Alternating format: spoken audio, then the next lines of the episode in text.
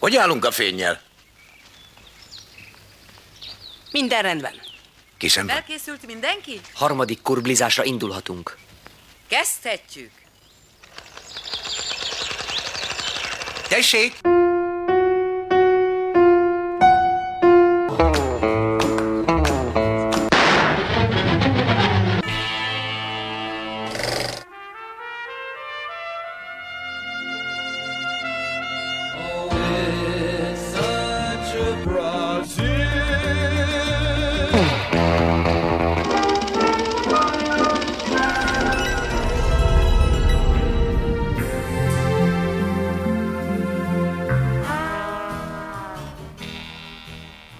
A Kurbli filmkultúrát ápoló műsor mai adásában az amerikai független filmes John Cassavetes Egy hatás alatt álló nő című 1974-es családi melodrámájáról beszélgetek. John Cassavetes szinte az egyetlen rendező, aki a klasszikus hollywoodi melodrámát tovább örökítette a 70-es, 80-as évek modern filmművészetébe, innen nézve ez a pátoszos realizmus egyedülálló stílusminőség az egyetemes filmtörténetben. Alkotásainak stílusát az ikonikus, családias, otthonos helyszínek miatt konyharealizmusnak is nevezik. Megközelítési módszerét a legnyomatékosabban építi az improvizatív színészi játékra, ahol a színész kell, hogy a forgató és a szövegkönyvből kitalálja és felépítse, majd elmélyítse a karakterét, miközben Cassavetes nem instruálja a színészét a forgatáson, sőt a színészek rendszerint azt sem tudják biztosan, hogy a kamera mikor áll és mikor forog. Felesége Gina Rowlands volt a legtöbb filmjének főszereplője, de színészei, a barátai is voltak, mint például Peter Falk vagy Ben Gazzara. Filmjeiben rendszerint furcsa, összenem illő karaktereket párosít, akiknek az a története, hogy megtanulják, hogyan szerepeljenek együtt, dramatikus és hétköznapi értelemben egyaránt. Kívülről nézve Cassavetes pszichológiai konstrukcióként értelmezhető hétköznapi szereplőket teremt, miközben a pátoszról sem mond le. A pátosz a klasszikus és a modern melodráma alapja is. A Cassavetes hősök számára az érzelmek kifejezése, illetőleg elrejtése jelenti a legnagyobb feladatot olyannyira, hogy gyakran diskurzus tárgyává teszik ezt a problémát. Beszélnek az érzelmeikről. Márpedig a szív titkairól folytatott módszeres eszmecsere jellegzetesen melodrámai eszköz.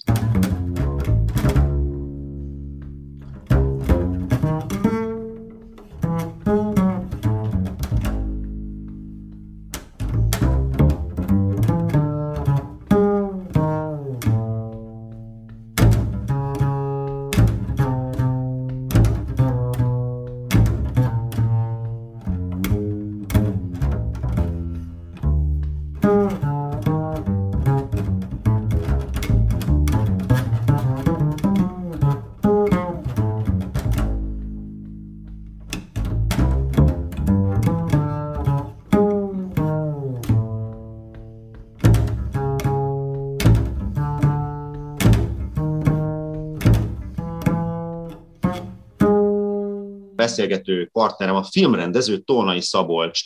Tolnai Szabolcs, aki talán az egyetlen komoly vajdasági játékfilmrendezőnek mondható. Én szerintem különösebben nem kell bemutatni, úgyhogy inkább azt kérdezném meg, mi van veled mostanában, mivel foglalkozol. Azt is tudom, hogy doktori címet is szereztél és tanítasz az akadémián, de hogy a filmes munkáidról tudnál-e picit dióhéjban beszélni?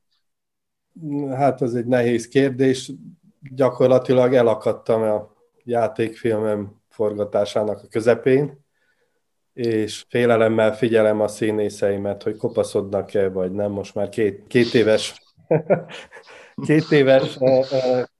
kényszerű szünet van, és mivel egy szerelmes filmről van a Virág Gábor Biciklizéseink Török Zolival című filmjét, vagyis regényéből írtunk egy forgatókönyvet közösen, Kákovás Ákossal és Oláh Tamással, írtuk hárman a forgatókönyvet, és megmondom őszintén, nagyon-nagyon szeretem a felvett anyagot, és nagyon-nagyon szeretném befejezni ezt a filmet, mert úgy érzem, hogy valamit tényleg sikerült leraknunk az asztalra, és gyönyörű volt a forgatás első része. Tényleg volt egy összhang a stábban, amit nem minden filmforgatáson sikerült elérnem, Egy-két filmen volt olyan, mondjuk talán a Fövenyóra forgatása volt ilyen hasonlóan, olyan, amikor úgy az egész tábot sikerül magával ragadni, hogy még az utolsó fényes is elolvassa a forgatókönyvet, és beszélgetsz vele este a forgatás után, és elmondja a véleményét, és kérdez, és gondolkozik.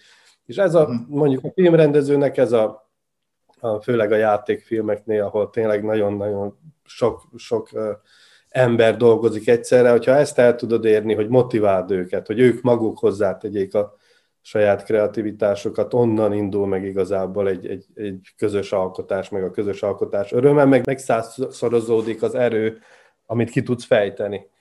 És ez itt megtörtént, és ezért nagyon-nagyon sajnálom, hogy nem tudok tovább lépni. Sajnos a beígért pénz, amit vártam Magyarországról, abból nem lett semmi, gyakorlatilag visszadobták, pedig nem erről volt szó, de most ebben nem menjünk bele.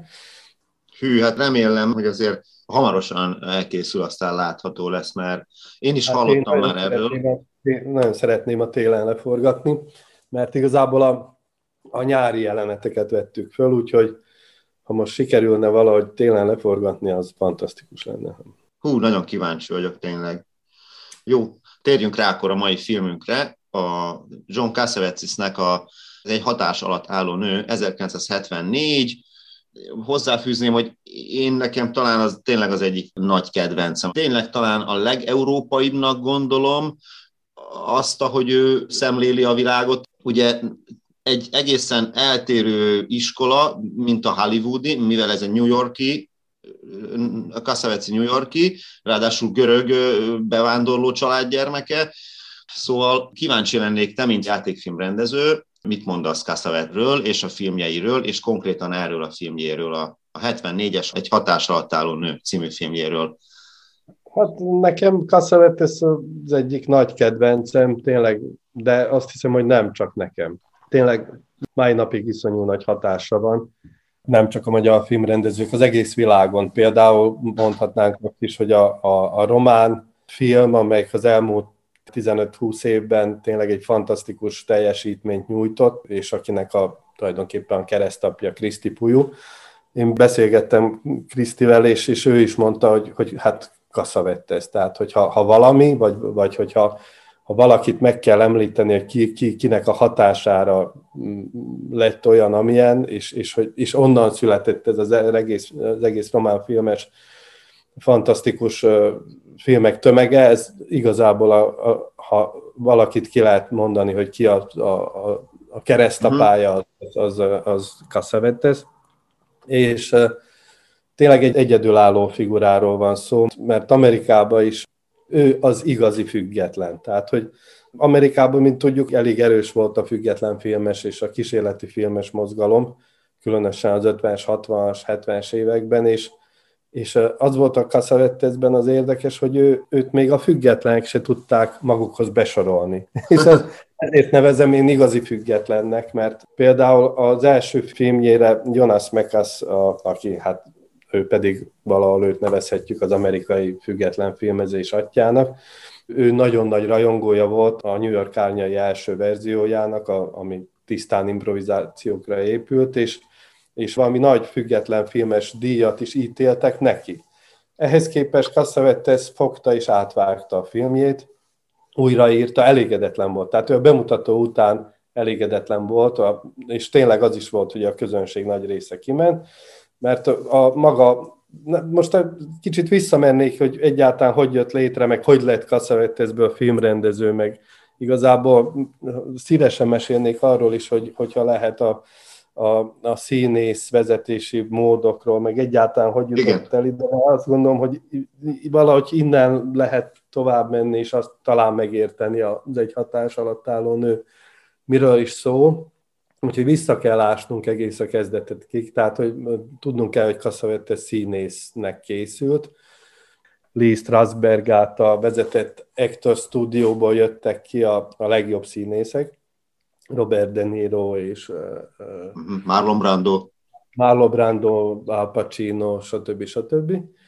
És ez az Actors Studio igazából Stanislavski-nak a módszerei félig meddig a saját metódusára át átkomponálni, vagy kicsit így kisajátítani, egy saját metódust megalkotni, aminek az alapja az érzelmi beleélés, vagy az érzelmi emlékezet volt, az emotional memory, amit igazából még a Stanislavskitól vett át, de ő megváltoztatta affektív emlékezetre is. Ők is természetesen egy realista színjátszást próbáltak meghonosítani. Cassavetes, ő járt ezekre, nekik voltak ilyen nyilvános óráik és bemutatóik, és Cassavetes is megpróbált elindulni ezen az úton, azonban nagyon hamar felismerte, hogy ez sem az, amit ő keres, vagy ebben sem találja azt. Igazából a mindennapok lüktetését, az érzelmeknek a hihetetlen változékonyságát, amit ő tapasztalt, tehát hogy amit éles szemmel meg tudott figyelni a mindennapi életbe, azt látta, hogy valahol ez a metódus se az, amit ő keres. És volt is egy ilyen közismert robbantási kísérletük a barátaival, ez egy ilyen híres anekdota, hogy az Ektor Stúdiónak minden héten volt egy ilyen nyilvános órája, amikor bárki jelentkezhetett, hogy felmehetett a színpadra és játszhatott. És akkor Cassavetes 3 barátjával bejelentkeztek egy ilyen nyilvános órára, és azt beszélték meg egymás között, hogy egyetlen egy céljuk marad, minél tovább fennmaradni a színpadon. Tehát addig improvizálnak, amíg a közönség meg nem őrül, és ki nem dobják őket. Baszkódás volt, színészkezés az egy játék, és hogy a játék öröme az sokkal fontosabb, mint ezek a nagyon-nagyon bús, magába boruló érzelmi önvizsgálatok.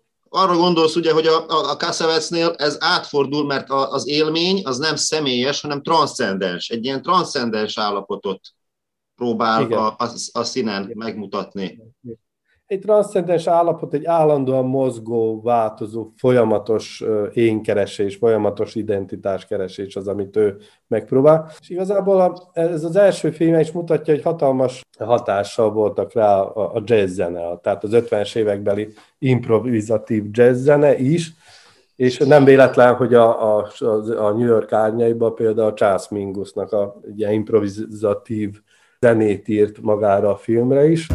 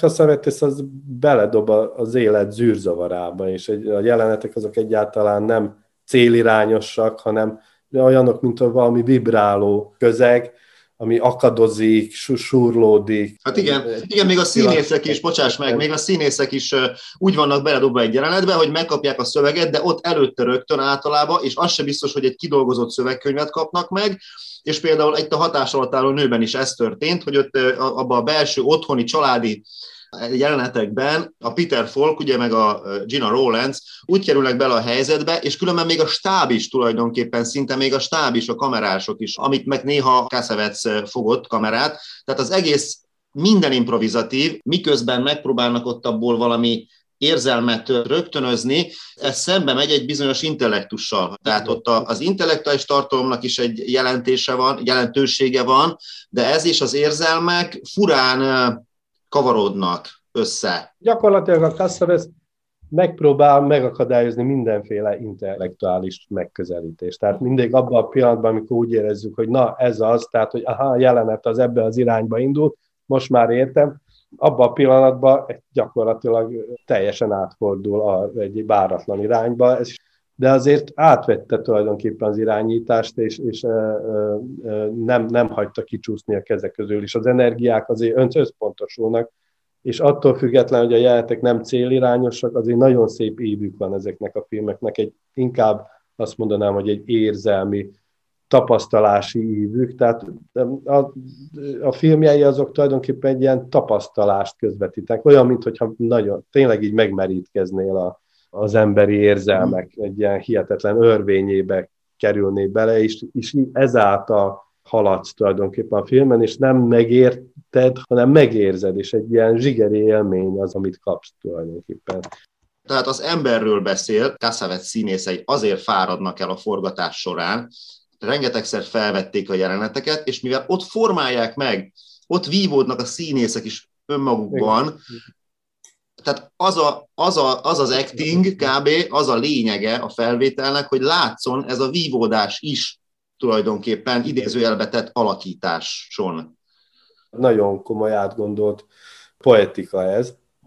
Már New York árnya is alapvetően a maszkról és az identitás keresésről szól, hogy mi az a felvett póz, mik azok a sémák, amiket megpróbálunk felvenni, hogy gyakorlatilag megvédjük önmagunkat ez a mindennapi folyamatos kommunikáció általi sérülésektől. Mert azok az emberek, akik ezeket a maszkokat megpróbálják levenni, nyilván szabadabbak, és ugyanakkor sokkal sebezhetőbbek.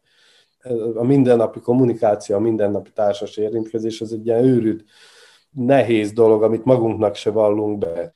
Én azt gondolom, hogy az amerikai film egyik legnagyobb mérföldköve az arcok, és ezt azt gondolom, hogy az életműnek is a csúcsa. Habár tényleg ez a 7-8 film a Cassavetesnek több filmet forgatott, de ezek azok, amik igazából kiemelkednek, nagyon egyenletes színvonalat mutatnak. De az arcok, az megint csak és az már felvezett egy hasonló témát, amit a hatás alatt nőbe aztán folytat. Tehát, hogy ez az amerikai középosztálynak a süllyedése, vagy a tönkremenése. Tehát ezek az emberek, akiket megismertünk a New York árnyaiban, mint fiatal emberek, amikor beállnak az igába is, és a termelésbe, és a meggazdagodás, és mindezt elérik, és abban a pillanatban ott vannak pőrén is, és meztelenül, és esendően, és azt se tudják, hogy hova fordulnak. Teljesen elveszetten állnak a világba, mert gyakorlatilag megtagadták az igazi énjüket, és elvesztették valahol azt az igazi énjüket. Már nem tudnak őszintén beszélni, nem tudnak őszintén megszólalni. Az arcok az egy kivételesen fontos, tényleg egy mérföldkő a... Nem gondolod azt, hogy az arcok egy kicsit mondjuk a hatás alatt álló nőhöz képest extrém, tehát azzal, hogy extrémebb példát hoz föl, mondjuk lehet, hogy én látom a világot, hát valószínű, én látom a világot ennyire, hogy mondjam, realistán, dokumentaristán, hogy nekem az a hétköznapi család, az nekem izgalmasabb, mint mondjuk az arcokban ott prostituált az egyik főszereplő. Tehát az egy ilyen szélsőséges karakter, és nekem ezért tetszik valahol mégis jobban a hatás alatt álló. Hát igen, mert a dráma igazából, igen, hát ez a hatás alatt álló nő, igen, ott tényleg ez a mikroközösség a családon belőle visz el minket, ott bomlik ki ez a hatalmas, szinte ilyen shakespeare-i dráma, és ilyen szempontból tényleg az egyik legvisszafogottabb, legkevesebbet akaró, és ezáltal viszont a legmélyebb drámát sikerült létrehoznia. És nagyon érdekes még, hogy a Cassavetesnél tényleg hogy minden a testben van. Minden, tehát igazából, hogyha a Cassavetesre gondolunk, akkor szerintem mondjuk talán a színészi játékra gondolunk, és a kamera vezetésre. Tehát, hogy ez az, ami ugye a legjobban, legfontosabb hozadéka egyáltalán a művészetének, vagy a poetikájának. És tényleg, hogyha a testről beszélünk, akkor azt látod, hogy minden jelentés a testben van. A színészek a jelen pillanatban élnek, tehát hogy az az érzésünk, hogy olyan szinten tudod közel menni az emberekhez, hogy szinte a pórusuk lélegzését érezzük. A másik kameramozgás nagyon fontos. Tulajdonképpen ezek ilyen ritmusok, és alapvetően az amerikai filmben van ez a célirányos, tehát hogy egy szemszögből való megmutatása a dolgoknak. Cassavetes viszont nem egy szereplő szemszögéből mutatja meg a dolgokat, hanem egy ilyen demokratikusabb módon folyamatosan több szemszög létezik, és az is érdekes, hogy azokat a pillanatokat kapja el kamerával, amikor éppen nem a dráma csúcspontja van, és akkor nem egy közelképet látunk arról, aki abban a pillanatban érez, hanem nagyon sokszor azt mutatja meg abban a pillanatban, aki éppen drámán kívül van, és megfeledkezik arról a maszkról, vagy arról a szerepről, amit éppen játszik, és lehúlik egy pillanatban, és azt hiszi, hogy senki nem figyel rá, és amott szöszmötöl, és akkor látod az igazi én. Akkor mutatja meg. Vagy egy kézmozdulat, vagy van. Tehát, hogy őrült érdekes, és ez nagyon jellemző egyáltalán a módszerrel, hogy dolgozik. Például a kínai bookmaker meggyilkolásába, és ami egy film noir. Ott is sose nem a drámát mutatja, hanem mindig azt, ami mögötte van. Tehát, hogy magát a gyilkosságot meg sem mutatja.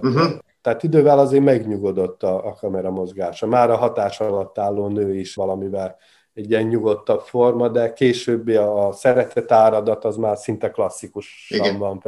Igen. És mit gondolsz erről, hogy azt mondják róla, ő az egyik teljesen egyedülálló megújítója a melodrámának? Hát ez egy érdekes dolog, igen. Van például ez a Mini és Moszkovics című filmje.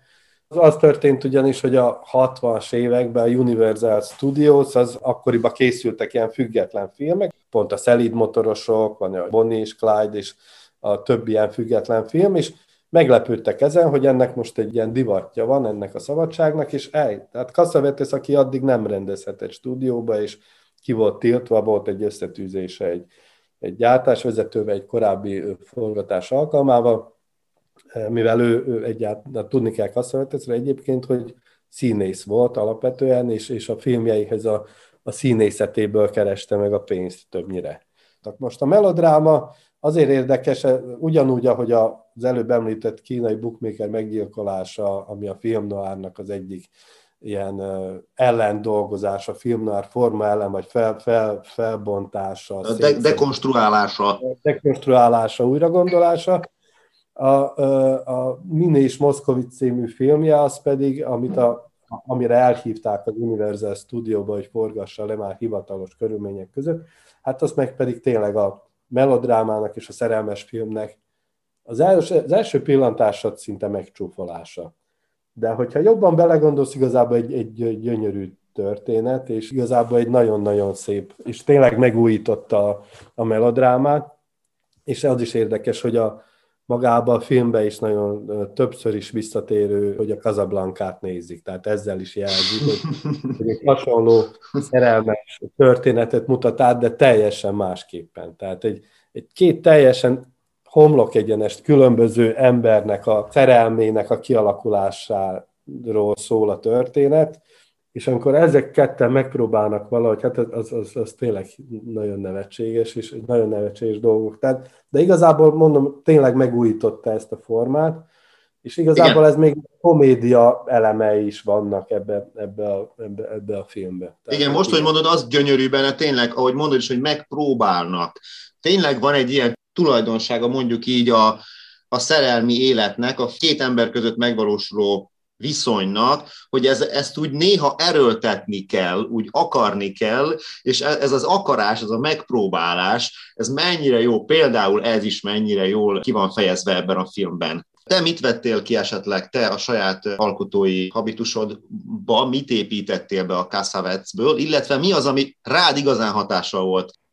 Hát rám nagyon nagy hatással volt, és a nyári moziban, az első játékfilmemnél azt gondolom, hogy eléggé hasonlóan is dolgoztunk. Kameramozgás az nem, de ahogy a színészekkel próbáltam dolgozni, az úgy történt, hogy én megírtam előre a jeleneteket, és akkor ezt elkezdtük próbálni, és a próba folyamat során gyakorlatilag dekonstruáltuk magukat a jeleneteket, és szétszettük, és belevitték a fiúk, ezek nem hivatásos színészek voltak, barátaim, tehát a szereplők belevitték a saját egyéni látásmódjukat, humorukat, stb., és újra alkottuk a már megírt szöveget. Tehát nem egy szigorúan megírt forgatókönyvet követtünk, hanem szétszettük a megírt forgatókönyvet, és újra összeraktuk úgy, ahogy ők az improvizációk során, amit még ők maguk belevittek. És ez egyértelműen tudatosan Cassavetes-től vettem át. És a mostani filmnél, a Török Zolinál is most is úgy dolgoztunk, hogy a megírt szövegkönyvre nekiálltunk, és elvonultunk egy tanyára, és akkor dolgoztunk magukon, és improvizáltunk, és újra improvizáltuk, és újra próbálták belevinni azokat az apró rezzenéseket, amit te papír mellett nem tudsz megérezni, és ott, hogy egymásra érezzenek, és hogy nyilván ebből a kommunikáció, ahogy ezt Cassavetesnél is, az a lényeg, hogy minden a kommunikációból születik. Tehát, hogy két konkrét embernek, vagy több konkrét embernek a létezése, vagy az egymásra hatása, pillanatnyi, egy pillantás, vagy egy apró mozdulat mindent meg tud változtatni tulajdonképpen. De azt gondolom, hogy ha egyáltalán a világ színművészetét beszélünk, a filmes színművészet, akkor két-három olyan rendező van, akik úgy igazából nagy lépést tudtak, nagy előrelépést tudtak kimutatni, vagy akiket úgy lehet követni, vagy akiken kötelező elgondolkozni. Én azt gondolom, hogy az egyik Cassavetes, és talán a legfontosabb, és ez mellett még Bresson tudnám említeni, az, hogy ő az utcán megtalált nem profi színészekből, amit megpróbál kihozni. Igen, az egy minimalista játék. És a másik pedig Mike Leigh, az angol rendező, aki megint csak a színészi játékra alapozva, és az improvizációkra, a karakterépítés folyamán az improvizációkból írja magát a forgatókönyveit. Tehát a történetek nem úgy születnek, hogy ő leül is megír egy történetet, hanem először felépítenek karaktereket, utána elkezdenek ezekre improvizálni, helyzeteket hoznak létre, elmennek vacsorázni, bevásárolni, stb. Különféle helyzetekbe hozza a színészeit, és abból, ami ott játszódik, az után ül le és írja folyamatosan az improvizációk folyamán, ebből alakul ki aztán egy történet. Én nem is tudok még olyan rendezőket, akik ennyire komolyan beleásták magukat. Tényleg ez a három név. Ha valakit érdekel a színészvezetés a filmezésben, akkor ez a három név. Hát köszönöm a beszélgetést, ez nagyon jó kis beszélgetés volt. Szervusz!